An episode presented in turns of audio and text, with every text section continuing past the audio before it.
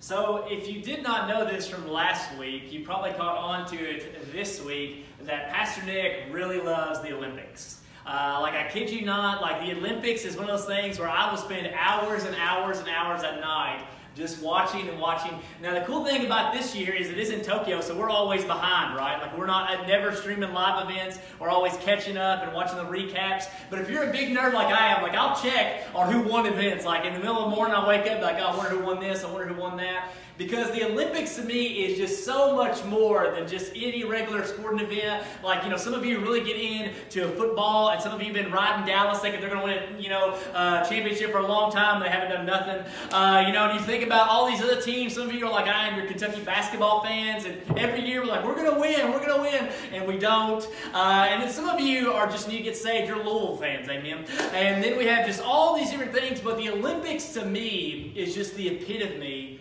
of what it means to be an athlete. Amen. Like, I mean, when you watch that, you're watching the best of the best of the best competing in their fields. And I don't know about you, but I, I, said, I really think the fittest people on the planet are those male gymnasts. Uh, can we just say, like, I kid you not, just to watch those guys in those rings, and, and, and your husband's probably sitting there, I could do that. Uh, you know what I mean? But all the while, like, you watch those guys, like, how? And then even the ladies, like, you watch some of them do things, I'm like, how can they do that? Amen. And so, sure enough, though, the Olympics touches me in a different way. Why? Because I know it's something that's been around for thousands of years.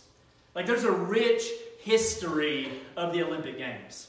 Now, when we say the games nowadays, you know, we're talking about the modern games. Now, the modern games started in 1896. 1896, a Frenchman, a Frenchman came back and said, hey, we should really start the games again. After he'd went and visited Olympia, uh, Olympia, he had gone back and seen the historical sites and we should reinvigorate the games. We should bring it back, right? So sure enough, it was a throwback. Because the Olympics have been around a long time. Because before even Christ came and was born, the Olympics were operating. They were operating for, for, for hundreds of you know for hundreds of years. They've been operating and operating. And back in the day, the very first events they had were just foot races. About 192 meters, they would just have foot races, and they would determine who was going to be the Olympic champion. And as the games evolved, guess what? They started adding, adding in different things. And I don't know about you, some of you might really think MMA is where it's at. Back in the day, they used to have wrestling and fist fighting with no rules. That's my kind of Olympics, right? I kid you not. Like they used to have that back in ancient Greece. That's the way it was at some events. They would have wrestling, like I said, they would have all these different events, and then it expanded and expanded and expanded till eventually, in around 67 AD, Rome had eventually taken over the known world.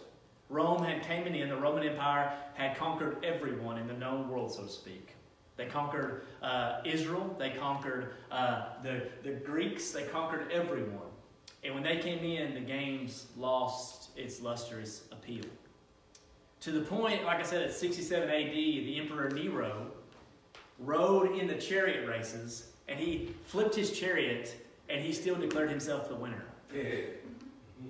He still, so the games lost their luster, and they eventually died not long after that. So for roughly well over a thousand years, there was no games that were held. There was no competing that was done. Until, like I said, in 1896, the games got reinvigorated. And now we see the symbols of the five rings. I guarantee you, can anybody tell me from the crowd? Raise your hand if you know what the five rings stand for. Anybody know? Look at that. Look at, isn't it amazing that we watch an event every four years and we see this, the five interlocking rings and they, they have tattoos of it, right? Emily said, if I want, I'd have a big tattoo. Uh, you know, she said, if I want to live in gold medal, I'd have a big tattoo too. Because it's pretty special, right, to think about that. But the rings represent continents. So the Americans, the Americas are one ring. then you have Africa, Asia, Europe, and Australia. That's the five things. Now, some of you are very familiar with geography. You're thinking, that's not all of them. Uh, but once again, this has been around for about 100 years. They've been showing the same symbol because that's what they know it as. So this is a huge part of our culture. Huge part of our culture by itself. We have mad respect when we see somebody competing and winning. Like I would even argue that it's part of our very DNA as com- just competitors that we love to compete, especially if you're a male, amen. Like you love to compete and think about that, we're reading this book of Hebrews, We're reading there in chapter 12. We're reading about how he says, the author says, that we should run this race. That there's a race that's set before us and we should run it with endurance. Looking to Jesus, the author and finisher of our faith. To think about, he's probably referencing the Olympic Games itself here in this chapter. And here we are in 2021, and we have that same reference to pull off of. Isn't that amazing? To think about the beauty of that, because this book, that, that letter to the Hebrews was written around 67 AD to 68 AD. Think about the span of that, that the Word of God was just as current back then as it is today. Isn't that amazing, church? Amen. You might think, man, we need a more relevant word. Talk about a relevant word. That probably the author is referencing the same type of events we would be seeing on our televisions is the same type of events he's probably referencing to these people. About runners. About competing for a championship. About competing for the prize. And he takes that and switches it to talk about we should run the race. We should run the race.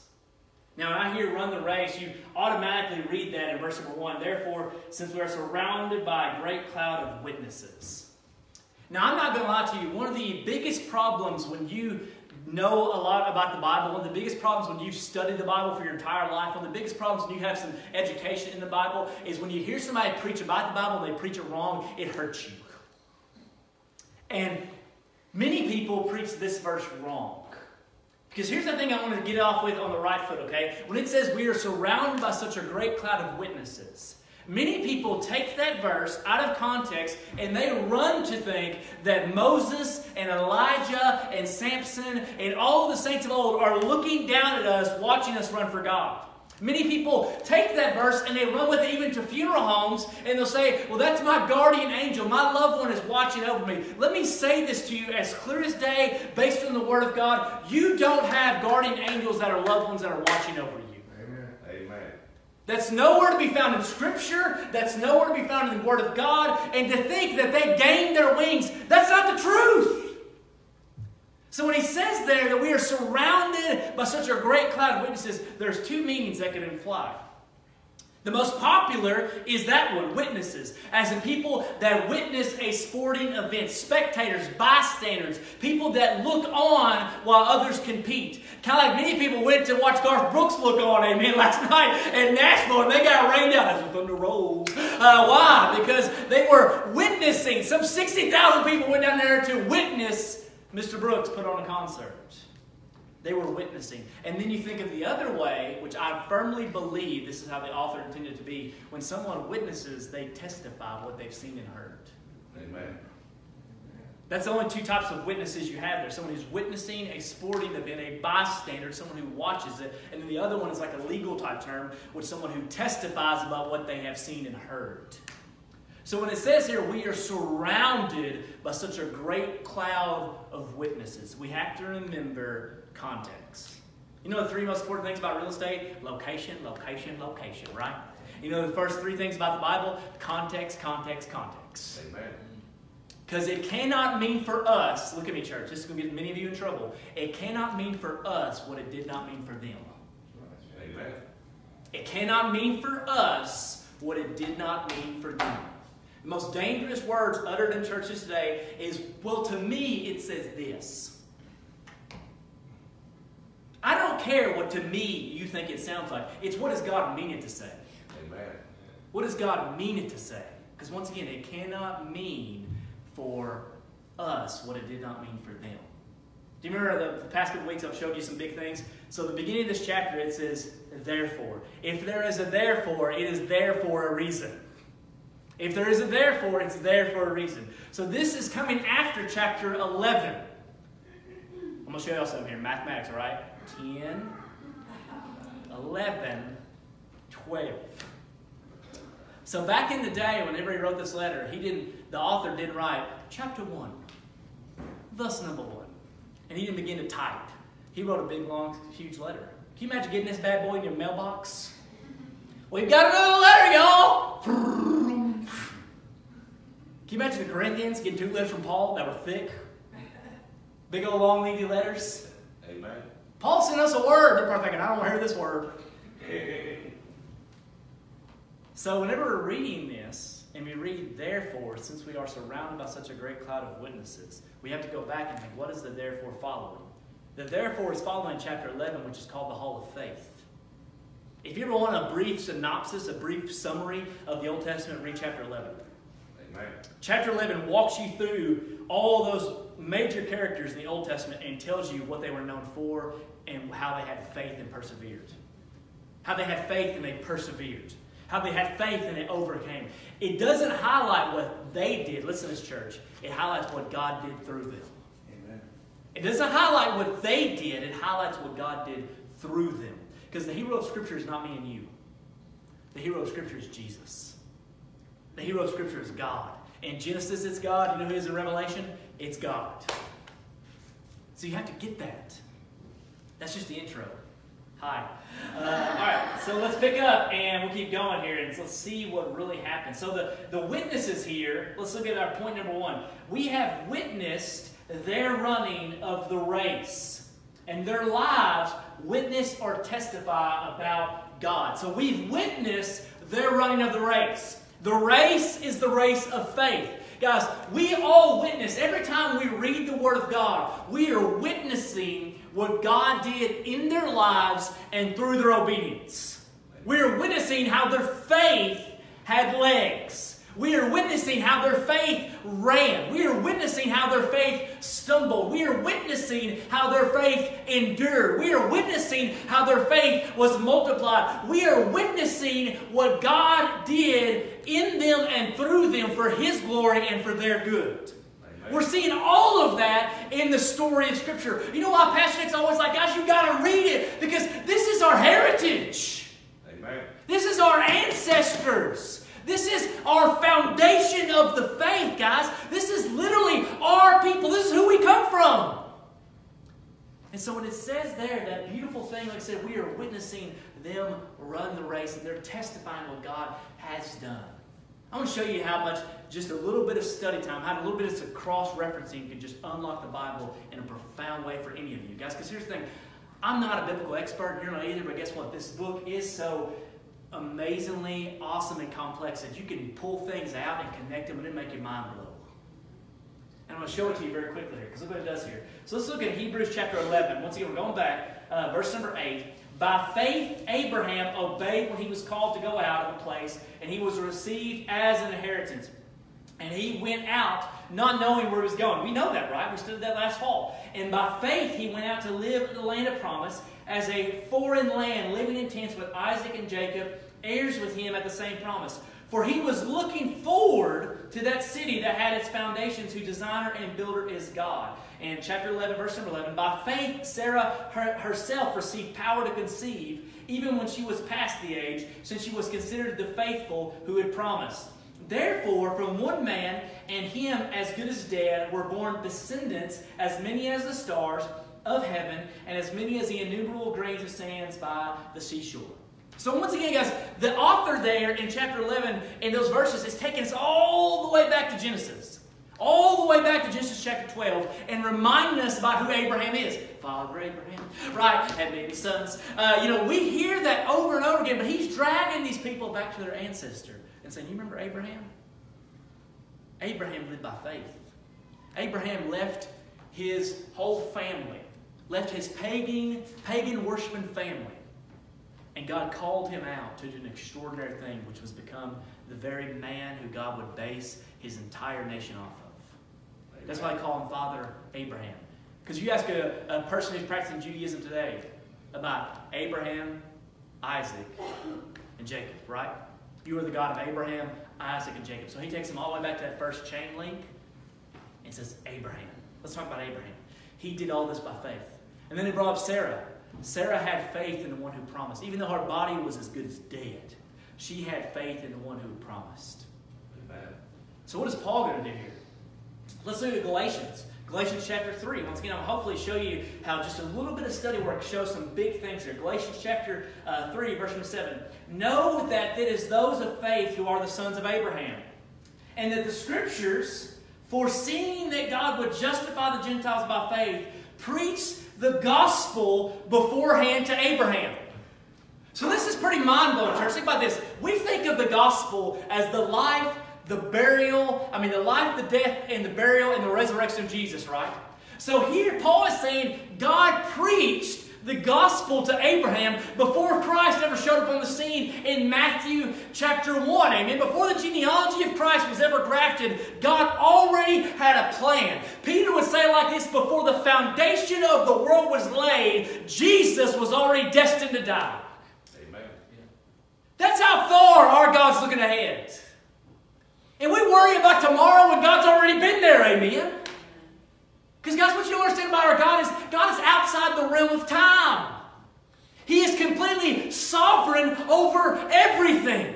Amen. He's completely beyond, He dwells in eternity.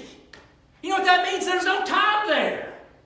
So, here when He says that He preached the gospel to Abraham, He's showing us that guess what? God's always had a plan for me and you. God's always had a plan for us to be grafted into his grand story.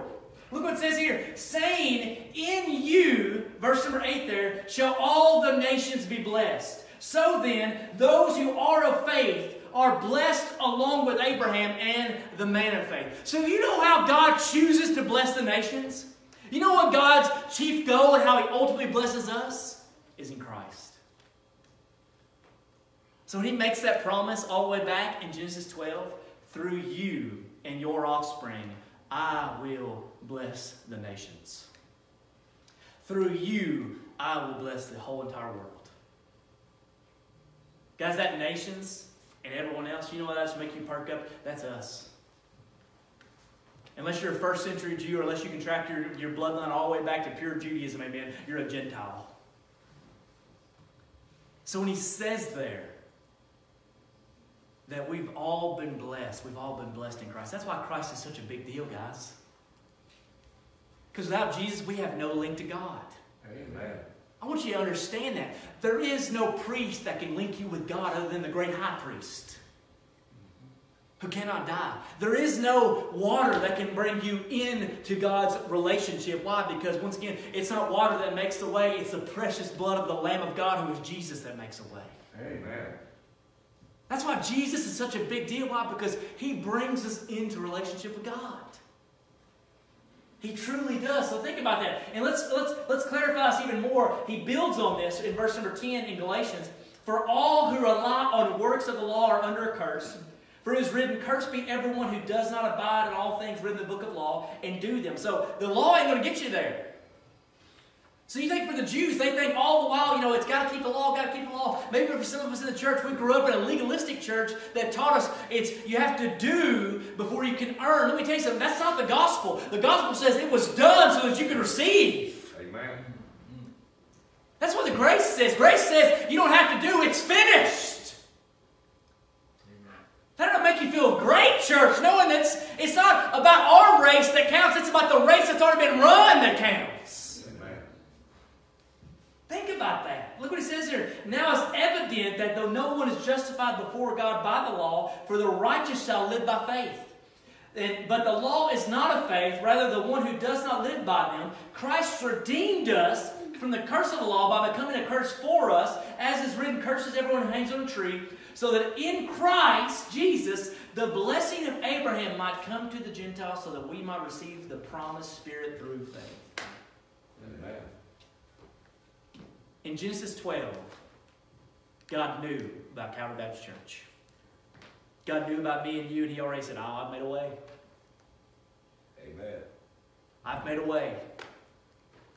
Whenever the serpent twisted and stole and literally brought sin into the domain of the world, whenever that happened, guess what? The Word of God tells us He looked down at that serpent and said, One will come and he will crush your head and you will bruise his heel, guys. That's that's talking about Jesus. Amen. Let us make man in our image.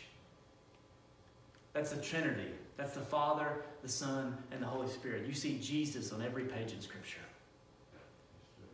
The saddest thing about most churches and most people who grew up in church their entire lives, they think Jesus shows up in Bethlehem wrapped in the arms of a virgin. But they don't understand that Jesus was on the very first page of the Word of God. Amen. In the garden, from the garden looking up, it's looking to the cross. Always looking to the cross. All the way till you get to the, the resurrection. And guess what, guys? You know what me and you do? Me and all of us, we look back at the resurrection. They were looking forward, we're looking back. Amen. Think about the gravity of that. So here's the thing the big thing I want you to get from this is number point number two our God is on mission. Our God's on a mission. And you might say, why does it say not our God is on a mission? I just did a while ago, right? That'd be the correct grammar. But God is on mission. He's not on a mission, He's on mission. You know what that means is God is the one who's always seeking after us. Amen. God's on mission. No one comes to the Father, you know, unless through me. And we know what the Word of God says. The Spirit Himself even draws them. You cannot come to God on your own terms. Amen.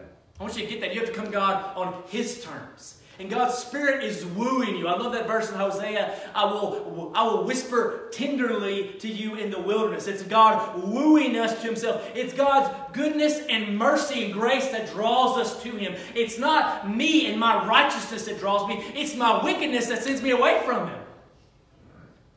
But God's on mission to seek and save those who are lost. God's on mission. That's what you see in Abraham's story. That's what you see in every page of Scripture. That's what you see in every every quote is God on mission. God looking to seek and to save those who are lost. God on mission. Everywhere he goes, God's on mission. God's on mission. God's on mission. Because our God is moving and active. He's on mission. Aren't you praising the Lord? He's not a lazy God. Amen. I'm glad I don't have God who's sitting back in a La-Z-Boy. They'll figure it out. They be all right.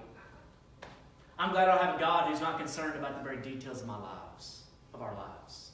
Let me tell you something. You think, well, God, God, really, you know, God's got too many things going on. Let me tell you something. God picked the color of your eyeballs. Amen. Let that sink in for a minute, church. God picked the very flakes of color that make up your daggum retinas. Around your retina. I don't even know if it's retina, maybe it's somewhere in there. God pulled out your hair color. When you're in the womb, the Word of God says He formed you in the very secrets of your mother's womb. And you tell me God don't care about the details of your lives? He's that small in detail, but He's also grand and architectural enough that He can, guess what, plan the very foundations of the world. Because our God is infinitely sovereign and big, but He's also very personal that everybody in this room can, can have, listen to me carefully here, can have a personal relationship with Him. Amen. Brother Nick, that don't make sense to me. It don't to me either.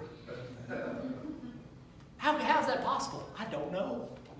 I just know because the Bible tells me so. Amen.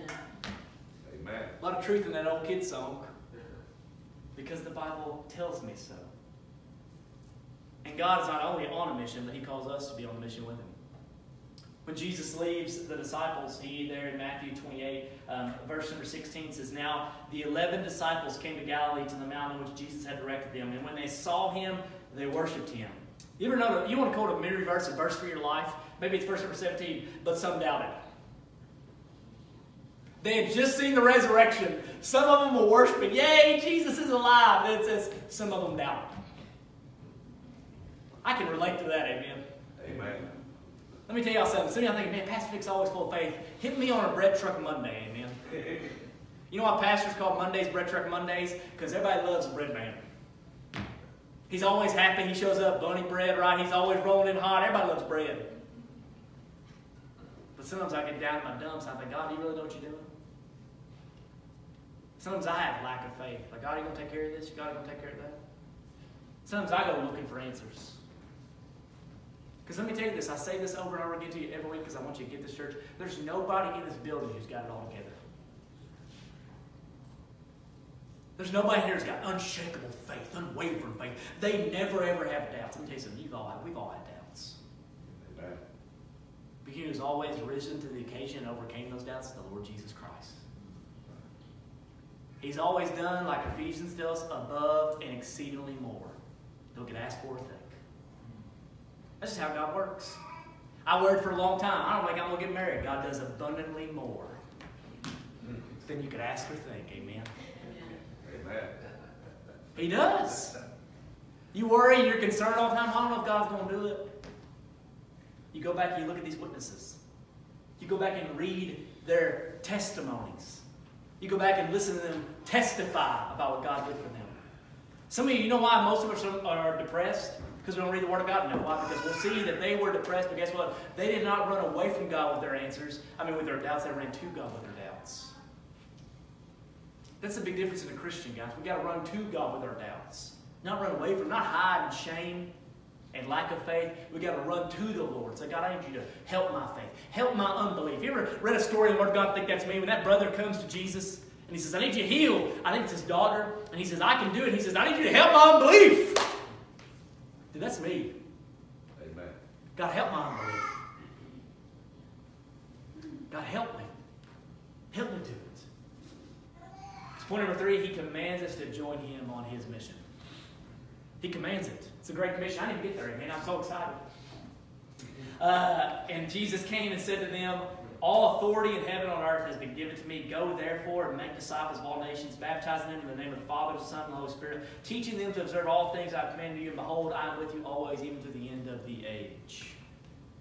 He commands us to go on mission with him. You know what I love about that? He doesn't send us by ourselves. He says, I'm going to be with you. You might be thinking, I don't know what God wants me to do. You know what the will of God is? Matthew 28. Some of you might be thinking, I just wish God would tell me what to do. Matthew 28. Go therefore and make disciples of all nations, baptizing and teaching them. Guys, that's our, that's our goal. We exist for that purpose. You might be thinking, I wish I just knew what our church was about. That's what we're about. That's the race. There it is, right there in the words of Red themselves. We are called, we are commanded to go and make disciples. We are commanded to go out and baptize and to teach them. And let me tell you something. Let me, there's a big mess up in church. We get in trouble all the time over this. Baptism in the water is not the end of our faith, it's the start of our faith. Amen. It is the starting line of the race. When somebody comes up and says, I've decided to follow Jesus, I've decided that I'm going to be saved, I've cried out to the Lord, I've admitted I was a sinner, I've confessed my sins, I've repented of my sins, I've turned my back on the world, I've turned to Christ. When somebody does that, they are, they're at the starting line, amen? And they're there and they're ready to run. And the worst thing possible in the church today is we pat them on the back saying, You've already won! When the fact of the matter is, they haven't been trained. They haven't been discipled. And the fact of the matter is, we've sabotaged them for the world and the ministry of the world, and we've put them on track for destruction in the very workplace they go in because we've just gave them a bath. We've never made disciples. Amen. And you get the world that we have today in the church and outside the church. It's the same people. Same people. Why? Because we didn't disciple people. Amen. We didn't show them how to run the race. We gave them a new pair of cleats. Said, good luck running. And we didn't show them. You know what I've learned in my life, just my short, short 30 years of life? Is it's not the ones who run well that, that give me the most joy. It's the ones that I didn't show how to run that rob me the most joy. Amen. Because I feel the weight of it. I felt the weight of the ones who I did not do the right thing with. And I sabotaged them. Before they even started, I sabotaged them. And I want you to get this, church, the, that, that, that baptism, it's that starting line. So when you see somebody going, let me tell you some people hoop and holler. Woo, praise God. You know, they're clapping. We ought to get excited about that. Don't get me wrong. You know what to make us more excited? In five years, they're still coming. Amen. In 10 years, guess what? They got their little babies with them. Cussing in the parking lot, but coming in. I'm blessed. I'm here. I'm running the race. That ought to make us excited, church. Amen. Because let me tell you something, it is a grueling marathon. Amen. It's not a sprint. It's a grueling marathon. We're going to get on that. I'm going to hit on that hard. Because it's a grueling race. It's a grueling marathon of a life. It's not a over and done. It's not a one and done. It's not get baptized, you done. Here's your get out of hell free card. That's not the church of the New Testament. Amen.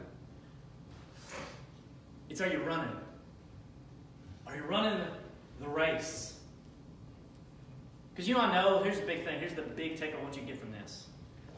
Is mission precedes worship. Mission precedes worship. You might be like, whoa, whoa, whoa, whoa, whoa, whoa, whoa, whoa. That makes no sense. It makes perfect sense.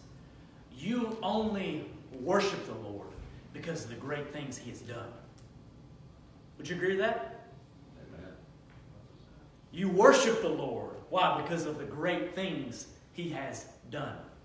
It's His greatness that we worship, it's His glory that we behold. It's His holiness that draws us to Him because He's so different than us. It's those reasons that mission precedes our worship. You know how I can tell you, I can tell you without a shadow of a doubt when someone's not worshiping the Lord, it's because they don't understand His mission. They do not understand the gospel if they have a problem with worship. And I'll prove it to you. Why? Because they don't really understand who they're singing about. Because if we really understood who we were singing about, we would sing loud and proud. We would have tears in our eyes every time we sing, Yet not I, but Christ in me. We would sing that because we know how much we struggle. Like we know how much our flesh twists inside of us. We know the sin of destruction in our lives. And so when we sing, Yet not I, but Christ in me, I sing that with everything I got because that's all I've got, church. So we sing how great our God is. We sing that classic hymn, you know, uh, in Christ alone, I'm not saying it in Christ alone. I'm up here off key, baby. Why? Because I'm up here singing because I know nobody else can get me there. That's right. Amen. It's in Christ alone. That's all I've got. You might say, well, I, my, worship's not what it needs to be. I would encourage you, go back and read the mission. Go back and see the testimony. Because guys, let me tell you something. You got to say this because you know you get in trouble nowadays. People think you it might be plagiarism. I mean, I heard John Piper say this in a sermon. I was getting ready to this, and it was just so good. I mean, I'm stealing it from John Piper. I mean, God forgive me. I'm borrowing it, amen.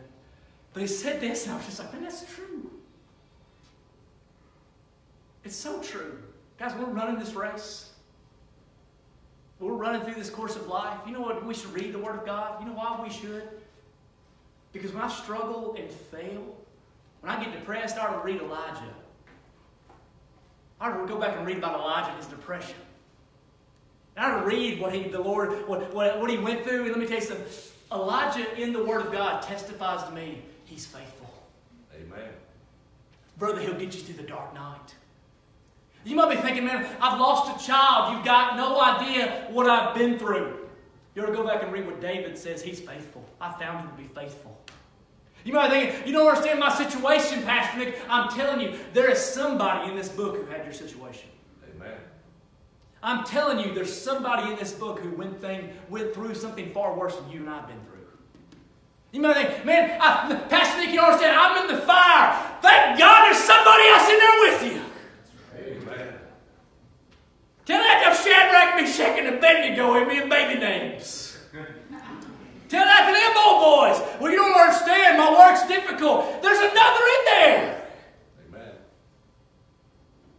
Man, you might think, man, I, you don't understand. I ain't got nobody. Tell that to the very Son of God, who when they crucified him didn't have nobody. We've got people, guys, that we can go back and relate to. If they could tell you anything, they would tell you, well, keep running. Just keep running. Just keep running. In our bedroom, in our house, it looks really good. Let me tell you something. My wife came in, she made her little nest, amen. Everything in our house got F on it, amen. F on the pillow, F on the bedspread, F on towels, amen. My last name, amen. Got F's everywhere. Looks real good. Monogram, looks all nice. We've got matching furniture. I've never had some of that. Some of it doesn't match, amen, but looks good. It was all free. I ain't kidding you. But if you look in our bedroom, we've got two things that are just out of place. Two things you're like, all right, well, okay. You probably came in, you're probably thinking, that just looks ugly. We've got a sign by our door. You've probably seen me post on Facebook before. It's, it's jacked up in color. and It look real great, but it says, Give grace. So every morning I go to work, I read that sign, I say, Give grace. Every morning in my head, I see it every day of morning when I walk out that door, dressed in my work clothes, give grace. It reminds me every day. And every night before I go to bed, you know, the last things I look at besides my beautiful wife is on her side of the bed, there's a poster that's ugly as sin. It's black, it's old, it's dirty, it's got cobwebs probably somewhere in it. And you know what it's a picture of? It's a picture of a runner. You think I'm lying to you? I've got a picture on my phone. I'll show you. I wish I would load it in. I'm going to later in the sermon series. And it's just a picture of a runner running. He's got some stuff behind him. So every night when I go to bed, I think, man, I'm, I'm going to quit tomorrow. I might quit tonight. I see that running. I think, oh no, we got to keep running, baby. When my friends desert me, guess what? I got to look at that runner and say, oh, we're going to keep running, baby. When they immediately go to bed fighting, guess what? I'm going to look at that runner and say, I just got to keep running. Just got to keep running. Because let me tell you something, guys. It is a hard run. Amen. We've been called to run the race. Because we have a history of faith. We've got people who overcame, not through their own power, but through Christ in them. Romans says it like this the same spirit that raised Christ up from the dead lives inside of you. Amen. You got to keep running. My marriage is on fumes. Let me tell you something, sister, brother. You keep running. These kids, I'm about to put them up for adoption, amen. You keep running. I'm about to quit this job. Let me tell you something. You don't quit that job to get another job. You keep running. Because you're surrounded by people who've got through it.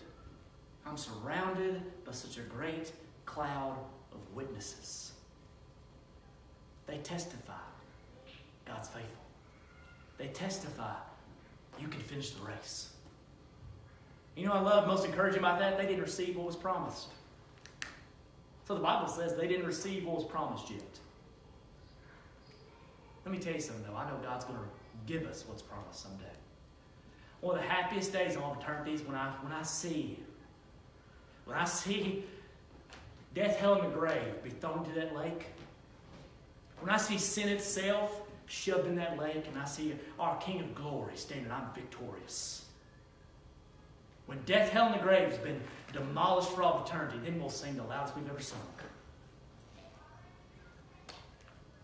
Because on that day, the race will be over.